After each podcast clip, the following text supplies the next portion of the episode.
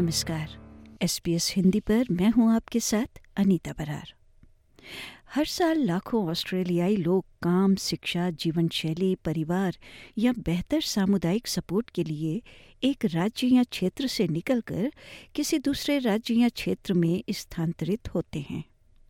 चूँकि देश भर में कानून, नियम और सेवा प्रदाता भिन्न हो सकते हैं तो एक चेकलिस्ट आपके स्थानांतरण को आसान बनाने में मदद कर सकती है। आज सेटलमेंट गाइड के इस अंश में हम बात कर रहे हैं कि अंतर्राज्यीय स्थानांतरण करते समय क्या आवश्यकताएँ हैं।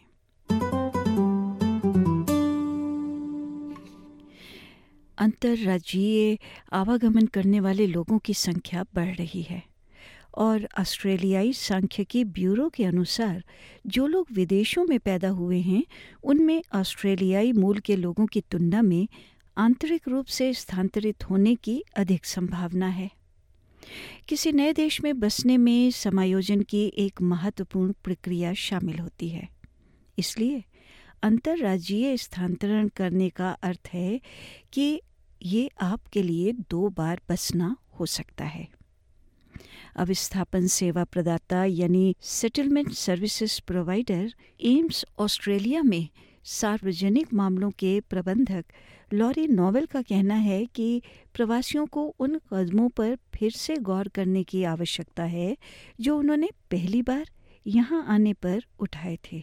Australia is a federal nation, so all of the states have different systems, services, and laws. So many of the things that migrants have arranged when they first arrive in Australia in one of the states probably need to be arranged again when they move interstate. आपके दोबारा किसी दूसरी जगह पर बसने की checklist में शामिल होना चाहिए सरकारी विभागों बैंकों आपके राज्य या क्षेत्र परिवहन प्राधिकरण और अन्य सेवा प्रदाताओं के साथ अपना पता परिवर्तन दर्ज करवाना श्री नोबल कहते हैं कि अधिकांश परिवर्तन आसानी से ऑनलाइन किए जा सकते हैं Firstly, and probably most obviously, there's the change of address. People need to change their addresses, and, and not just for their friends, but maybe you know with their bank, maybe with Centrelink if they're receiving some sort of payment. If they're on a particular visa, it may require that the immigration department um, are informed of the new address. Medicare needs to know of your current address, and that's true for anyone. So it's, it's also worth thinking about leaving a forwarding address from your old residence as well, so that your mail catches up with you. Pallavi Thakkar Bharat से आने पर Sydney में बस गईं और फिर वो career के अवसर के लिए मेलबर्न चली आईं। वो एक मूविंग बजट रखने की सलाह देती हैं ताकि अचानक से कोई वित्तीय दबाव न झेलना पड़े Since it was a big move from one state to another, it was important to have a budget in mind uh, when it comes to moving. We spent around $10,000 on this moving. Uh, sometimes we just don't give that much importance to budget, but it is important. ये देखते हुए कि motor वाहन पंजीकरण और driver के licence के संबंध में हर एक राज्य और क्षेत्र के अपने नियम और कानून हैं तो आपको संभवतः इन दस्तावेजों को परिवर्तित या स्थानांतरित करने की आवश्यकता होगी और ऐसा करने पर कुछ फीस लग सकती है Obviously, you also need to change your driver's license, and most states offer you about three months to do that. And speaking of transport, obviously the road rules are different in each state. Victoria is particularly unique because of a number of trams that are on the road. So it's worth finding out about the you know particular local road rules. Also, public transport systems are different. Ticketing is different, and some places are better served with public transport than others.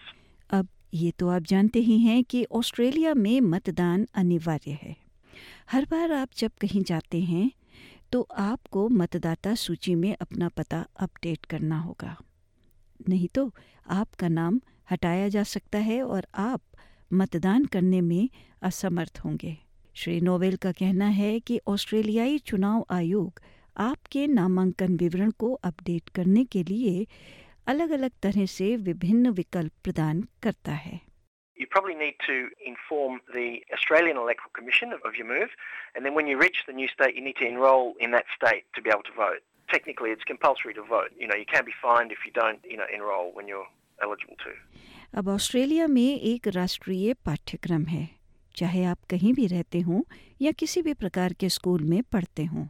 फिर भी AIIMS के lorry novel का सुझाव है कि पूरी तरह से रिसर्च करनी चाहिए क्योंकि इससे आपको नामांकन में मदद मिल सकती है।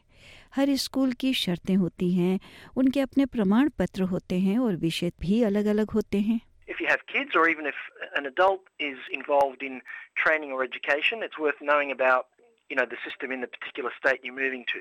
For instance, schools in different states have different term and holiday times.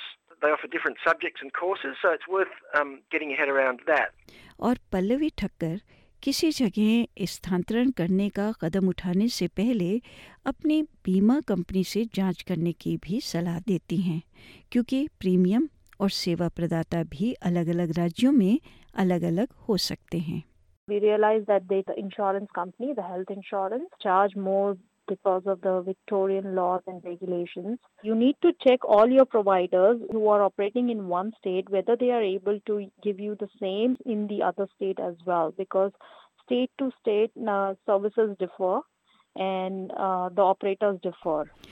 कुछ प्रवासी परिवार सहायता नेटवर्क से जुड़ने और अपने नए निवास स्थान के बारे में मार्गदर्शन मांगने के लिए सांस्कृतिक समुदाय समूहों में शामिल होना चाहते हैं सुश्री ठक्कर का कहना है कि उन्हें इस व्यवहारिक सलाह पाने के लिए सोशल मीडिया प्लेटफॉर्म उपयोगी लगे So basically, I posted my query on Facebook, and people were nice enough to come out with a of suggestions.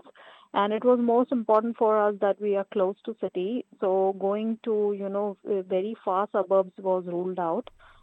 Shri Noel का कहना है कि सामुदायिक मंचों के अलावा अब स्थापन यानी सेटलमेंट सेवा प्रदाता और प्रवासी संसाधन केंद्र यानी माइग्रेंट रिसोर्स सेंटर भी सहायता कर सकते हैं Government has a uh, translation and interpreter service that's available and free to people. That's also accessible online. And if you approach local migrant resource centres or organise, organisations like AIMS in, in Victoria, they can help you with these issues. ये याद रखना महत्वपूर्ण है कि Australia में दुनिया के कुछ सबसे सख्त संगरोध यानी क्वारंटीन कानून हैं और ये अंतर्राज्यीय आवाजाही पर भी लागू होते हैं तो पौधों, पशु उत्पादों और कृषि उपकरणों को साथ न ले जाने की सलाह दी जाती है क्योंकि इन पर प्रतिबंध लगाया जा सकता है। अधिक जानकारी के लिए ऑस्ट्रेलियाई सरकार के अंतर्राज्यीय संगरोध वेबसाइट अवश्य देखें।